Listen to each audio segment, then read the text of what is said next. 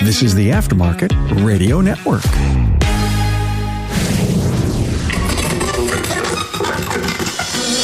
It seems like the hot topic of late is customer service. Businesses are short-staffed big time, and everyone's asking for customers to be patient with them. But what happens when something goes wrong? How does that business handle that situation? How does the customer react? From the Aftermarket Radio Network, it's Carm Capriato. Good to have you here.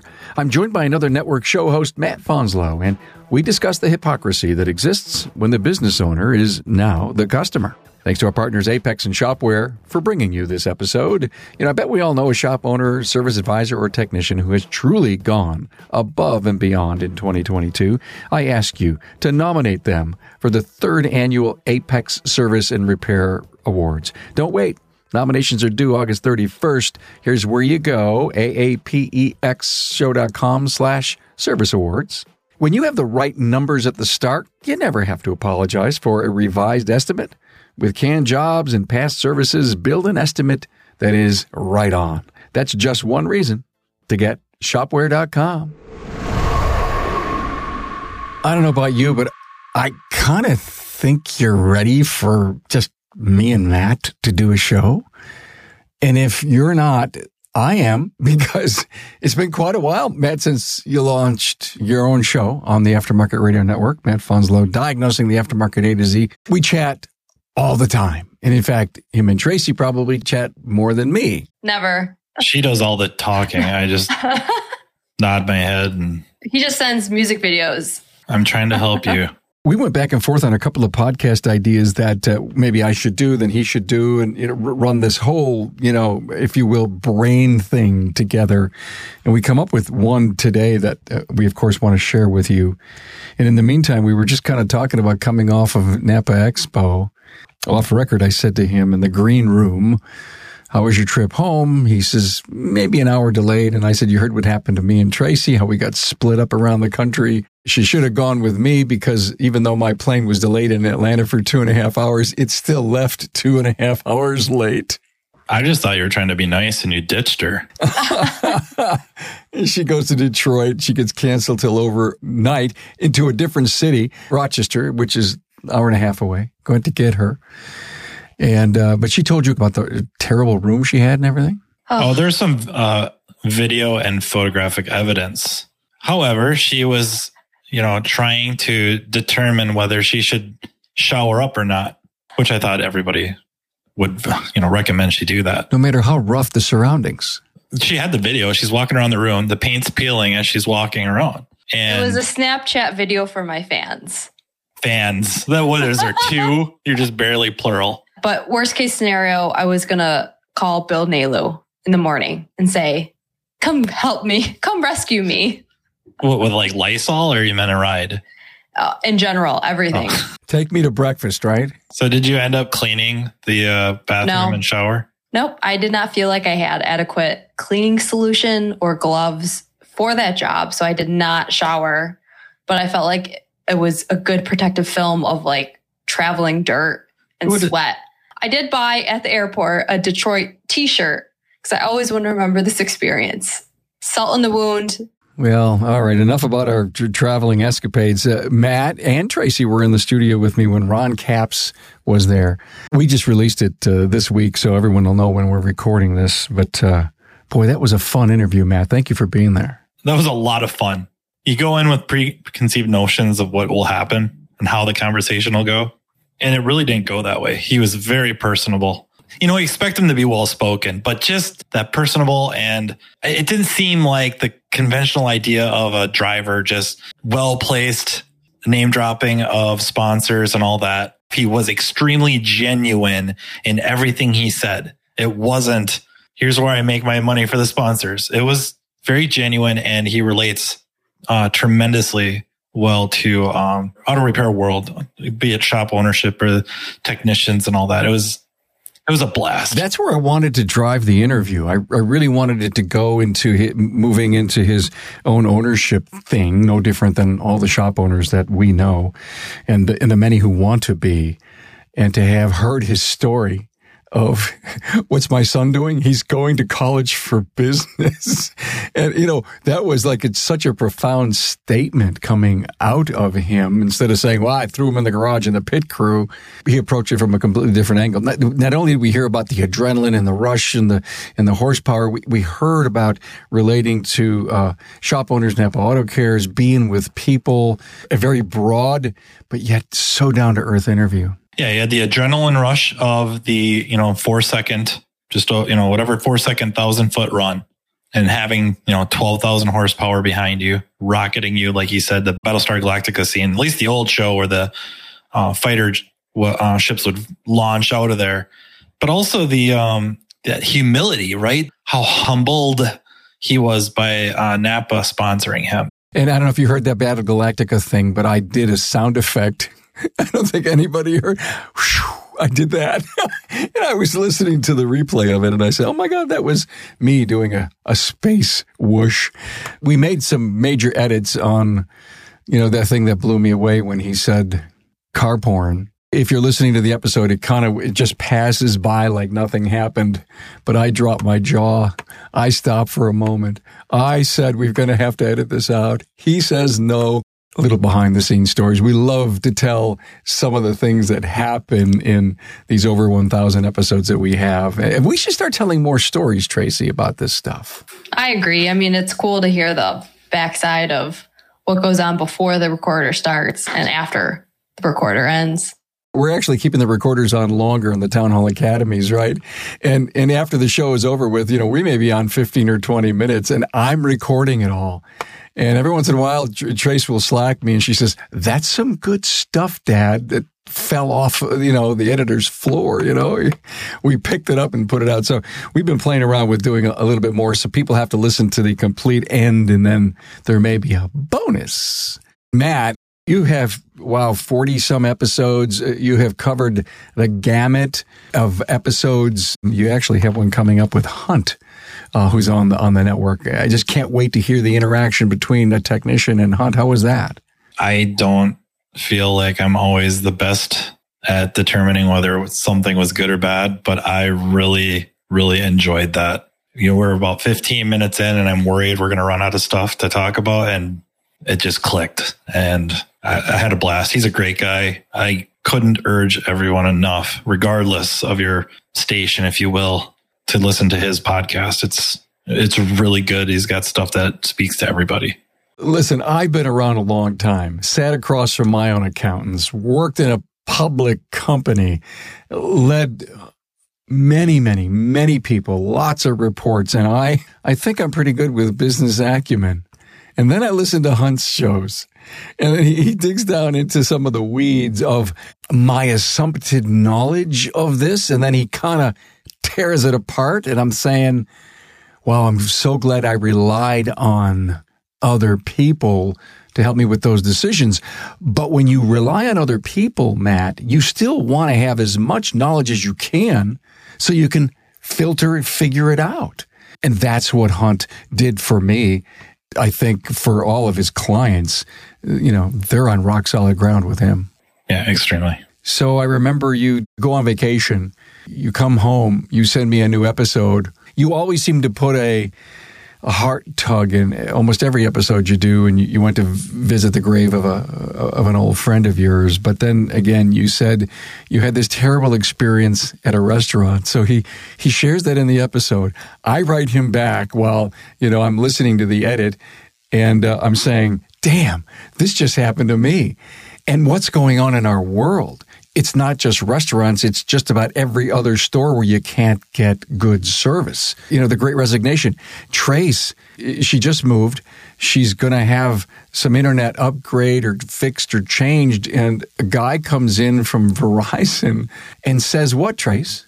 He was contracted from 2 hours away because in the Buffalo region, over 200 Verizon techs retired. And so they are just scrambling to get people in. So they've actually contracted from our surrounding area.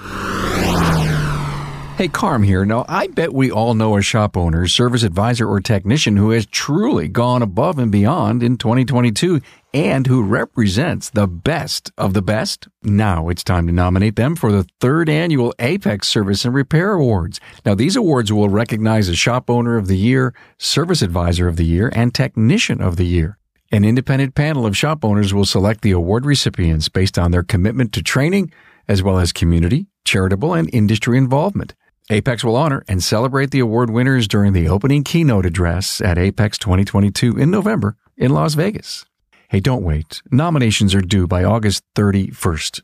To nominate your outstanding industry leader, go to aapexshow.com/service awards. Now, I know you know an outstanding shop owner, service advisor, or technician who's gone above and beyond this year. aapexshow.com/service awards. Hey, aren't you tired of being tired after a crazy day at the shop? Take the frustration out of your work by speeding up the processes that bog you down. Start a repair order based on a canned job. Check. Order parts from a menu that includes every supplier within seconds. Check. Now send all that information with photos or videos to a customer via a live chat on their phone. What? No, I'm not kidding. Check that box. Get an approval faster than ever so you don't tie up a bay for hours. Check.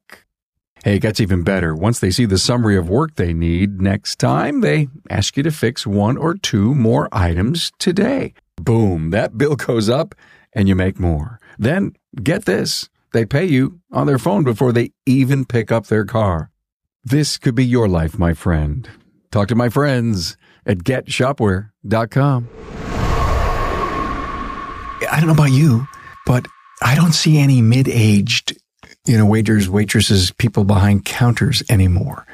And if you put your pre-COVID hat on and you thought about all the people that served you, waited on you, checked you in, checked you out, you don't see that worker anymore. And I think it goes back to that, what was called the Great Resignation. And people saying, hey, they'll take a buyout, they'll leave. They had to quit. They stayed home with COVID. Life switched and changed.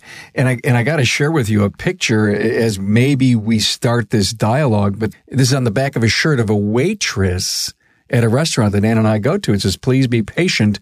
We too are short-staffed. On the back of every shirt of the bartenders and the waitresses in this building, it's that quiet subliminal message that, I guess, we're busting our hump the best that we can to make you happy. Yeah, and I think most people are very, very receptive to that, very respectful of that. A couple of weeks ago, we're at a restaurant. I would say it's fairly large. It seats, 100 people. There's one server for the whole restaurant. I mean, sweat is pouring off her brow. She is, jogging between tables, jogging to the back of the kitchen to bring people their food, trying to keep their drinks full or, bring new drinks.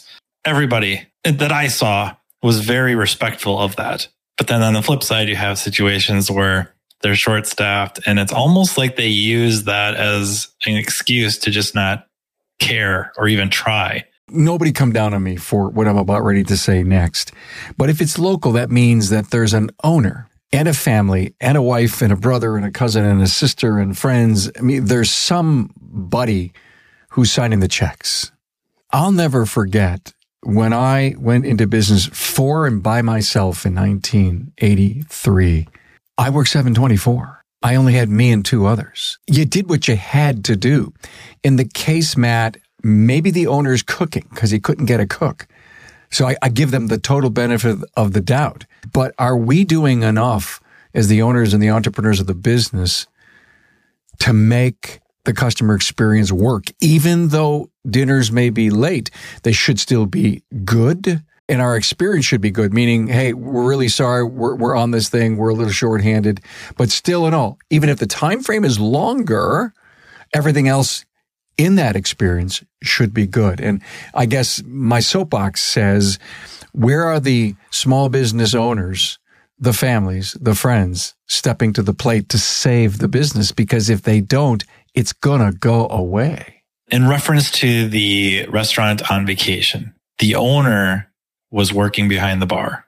I have no explanation for it. I don't know what's going through their head, but they did not seem overly concerned about quality. When we first got there, she was very friendly, you know, helping the server get the order, get the food out. But then once we sent something back because it was way overcooked, that turned. And now we were an annoyance. Mind you, we were really the only clients in the restaurant at the time. Now all of a sudden, that friendliness was gone. Well, that's why you were the only ones there. And so how do we bring this into our industry? The owners of shops are so committed to the customer experience, which is why I think we're growing at the pace we're growing. I think we're doing everything that we possibly can, and I've said this a bunch of times of late, to have that consumer be a customer, be a client, become an advocate. I mean, definitely within the circles we know, that's what the owners and the managers and the employees really are doing everything they can, short-staffed or not. You're right. The people you touch, the people I touch, I would say are all in that top 20, 25% of top shop operators. But what we do here on the podcast is not to preach and bring business acumen and advance the aftermarket for them, although they're big listeners of ours because, hey, thanks, because they're always wanting to learn. They're always wanting to get better. I guess the message to our shop owners that are doing any kind of struggle boogie, they've got to pay more attention than ever because the car's promised at 4 o'clock and it's not. It's just like getting your steak overcooked. It's awareness. It's easy to be aware that somebody messed up your order. Either the server messed up writing it down how you wanted it cooked, or the chef, it's a steak is what we're talking about, ordered medium rare and it came charcoal. It was very, very well done.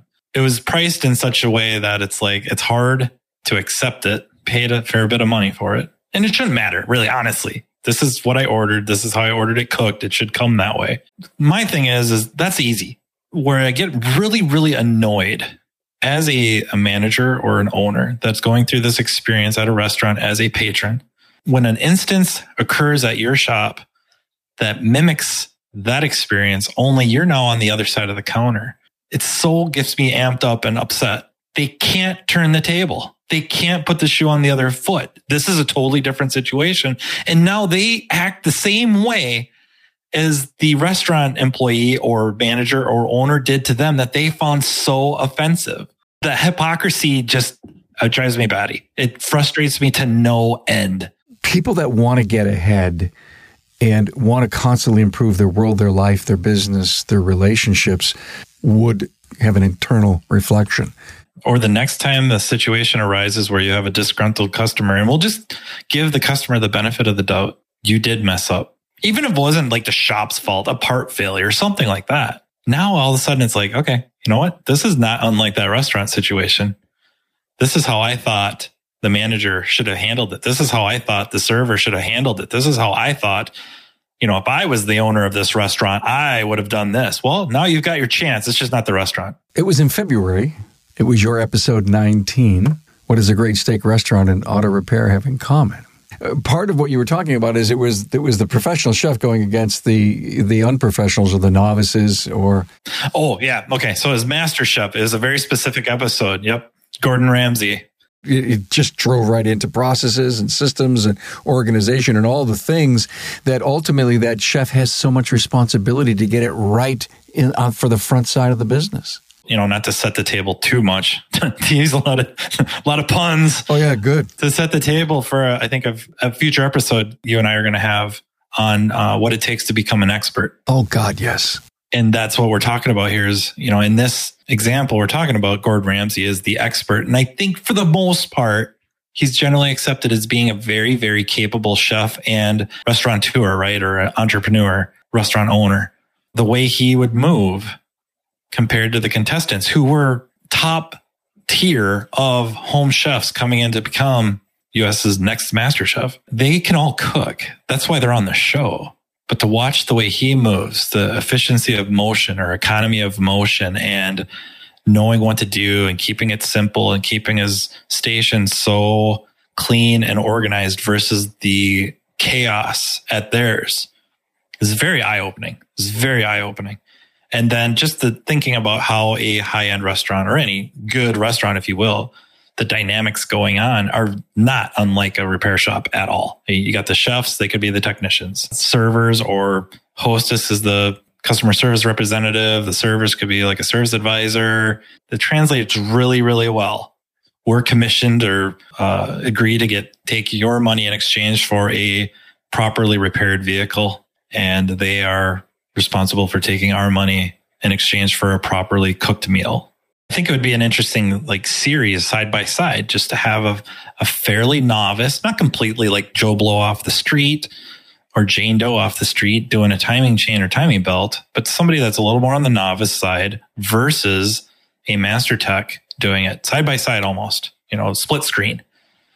I don't think you're going to see this master moving so much faster than the novice. He or she might move slower, or seemingly slower, but fluid.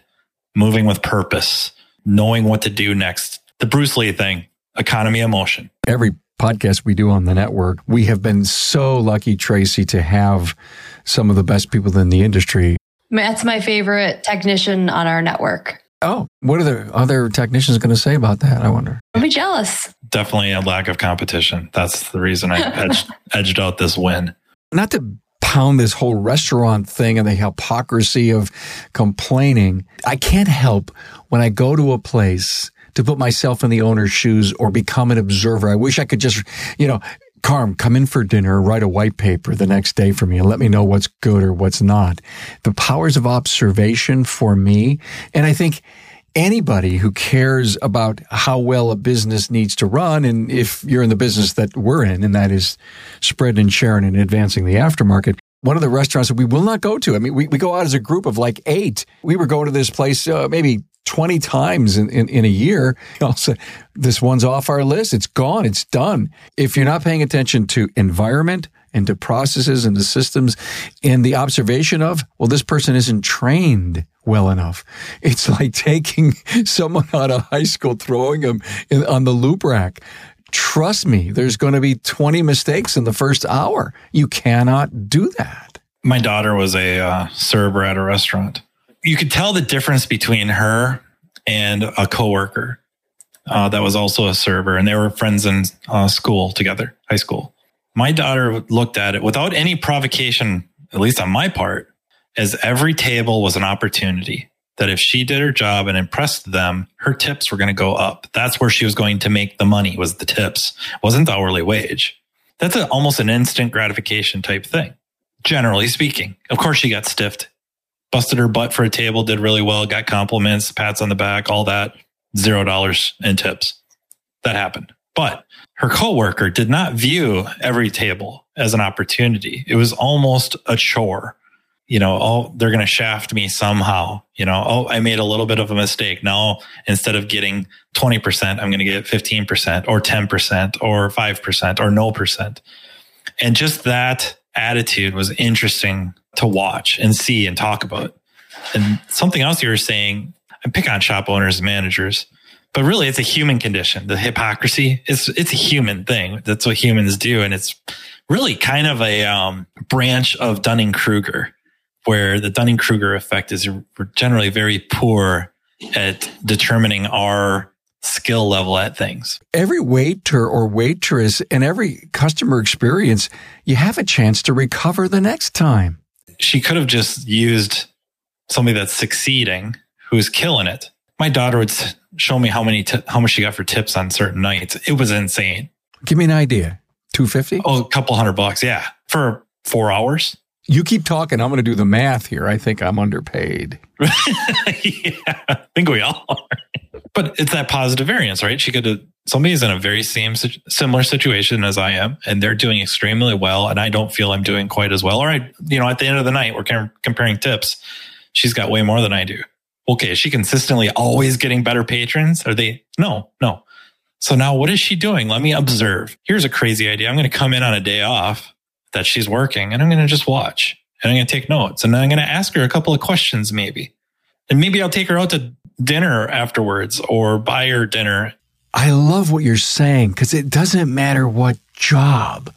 You can always learn something new and try to be better. Well, I think a huge part with customer service and customer experience is what we say all the time on the podcast is transparency and honesty. As a customer, a different experience when you go to a restaurant and your waitress or waiter may say, hey, I'm really sorry, we're really backed up. And they come, they check on your table. Hey, you know, I did put the order in. We're just really backed up in the kitchen.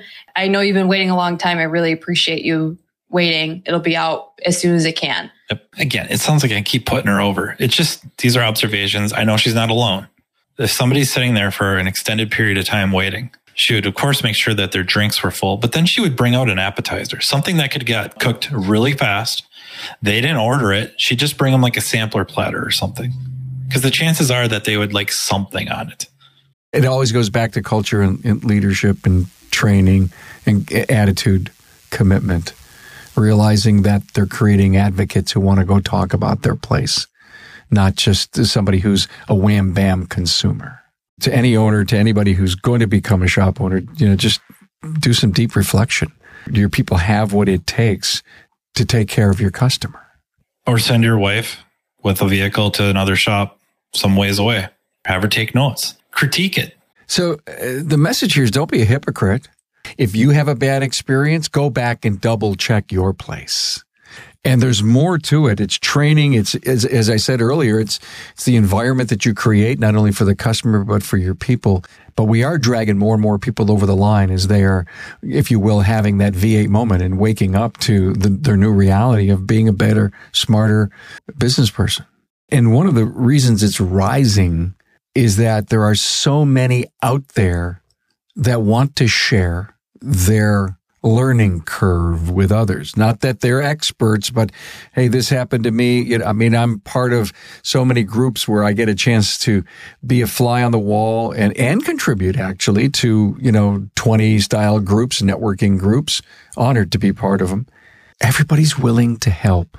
Yeah, it's kind of push-pull. If I start sharing, chances are somebody else will start sharing. And I'm not saying bragging. Sometimes people brag, whatever. And then sometimes you're just, this is what we do.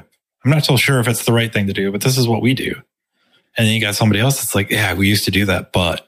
And then they say whatever they do, and you're like, oh, that's genius. My favorite example of that is you did an episode a while back with Frank Skander. Yep, Skander. He talked about the labor rate tier, a higher rate for vehicles older than like 20, 25 years. He's in Vegas. They don't know what rust is. I had to show him pictures. But they put the higher rate because... Maybe not so much because the tech struggled with it. Maybe it's not because of rust and corrosion were causing bolts to be harder to take apart or, you know, something mechanical at the car. A lot of times it was how much time the front of office or the technician, whoever is involved, spent looking for parts, tracking down parts. And once it came out of his mouth, that bulb went over my head. Like, oh my God, that's genius. That makes perfect sense. We're taking it in the rear because of how long it takes to look up parts, and you don't really charge labor time for how long a service advisor spends looking for parts or even a technician. So we got to get compensated for that. We're offering a service. We're going to do this. So it's my favorite example of that. Share, share, share, receive. One of the things that I was thinking about, Matt, was Tracy, remember you and I, we went to Ilio's for dinner that one night. We had a really nice Italian dinner, and I know Dennis DiPaolo that owns it. Dennis stopped by the table, said hello. One of the things that just hit me is Dennis for a lot of years was president of the Restaurant Association in Western New York. They support and love each other. There's no bad restaurateur in that group. And everybody wants to join it because it's a brotherhood. They want to send customers to their friend's place if they can't seat them in the right time frame. They want to get together and talk about all the challenges that they have. And that just hit me. The power of networking groups, even if they're local. A business development group for Napa, for example, there's, you know, maybe 20 people in a market. They don't look at each other as competition. They're doing things to raise funds for community initiatives. Well, this is what helps us get that 25 and then 30% of the top operators and improves the image that we have as an industry once we realize that we're a brotherhood and we're not each other's competition. What you're talking about to me also leads into a future episode that I'm for sure doing with Carm, and hopefully Tracy joins us. about what we can learn from The Godfather. I'm not going to give away where I'm going with that, but what you just said, I think, plays heavily into what that episode will be about. The word brotherhood? I don't know about brotherhood, but yeah. I don't know. Michael Corleone wasn't the best brother, so maybe not brotherhood. Sonny wasn't his fault. Fredo, I mean, come on. Cram the passion. Oh, my God. We're talking way out of school here. But maybe now it's almost on record that we actually may have to do it. I thought we'd do it ASAP because I know how much that movie... For sure, the first two and probably the third, but the Godfather series, I know how much it means to you. Maybe to tease the audience, Tracy, you need to tell our friends here who are listening what we used to do on Christmas Day. And this is going to sound like it happened 15 years ago. But this is involved like ambushing a car recently. And shooting it up? No, but on Christmas, we love starting The Godfather, or sometimes we divert and go with Goodfellas, Casino. Normally it's Godfather, but the best is as soon as you start hearing those violins. Yeah. My mom goes, "Oh boy, what are you guys doing again?" I'm like, "We're watching Godfather. We gotta. It's tradition." Got the wine, the pepperoni, the provolone. Oh God, olives, olive oil, bread. That's why my belly looks like it does. I've watched The Godfather two times. Now that we've teased the audience, we're going to have to do this. It's this concept that Tracy and Matt kind of came up with, and I'm on the sidelines in Slack watching them discuss this. We'll look at, hey, this was great. I thank you for coming on. I think we had a blast. Thank you for joining us, Tracy. I sure do appreciate it. We talked about a bunch of great stuff, but the hypocrisy that we have to really dig down deep inside. And before we complain about stuff, make sure our own house is in order. And here's the beauty. The reason for the podcast is if your house isn't in order, fix it. Or if you're from the 90s, check yourself before you wreck yourself. Just perfect. Matt Fonslow, Riverside in Red Wing, Minnesota, and from the Matt Fonslow podcast, Diagnosing the Aftermarket A to Z, he opens the hood on life in his podcast. Incredible listenership, great fans. They're communicating with you. They're asking you to do certain episodes, and I know you're doing one hell of a job to keep it one of the most interesting automotive podcasts out there, so thank you for that. I mean, I think it's a reflection of me, very scatterbrained. So, all over the place. You never know. Zero turn lawnmowers or Metallica. Okay, guys, thanks. Thank you, sir. Thanks, Matt. Thanks for being on board to listen and learn from the premier automotive aftermarket podcast. Until next time.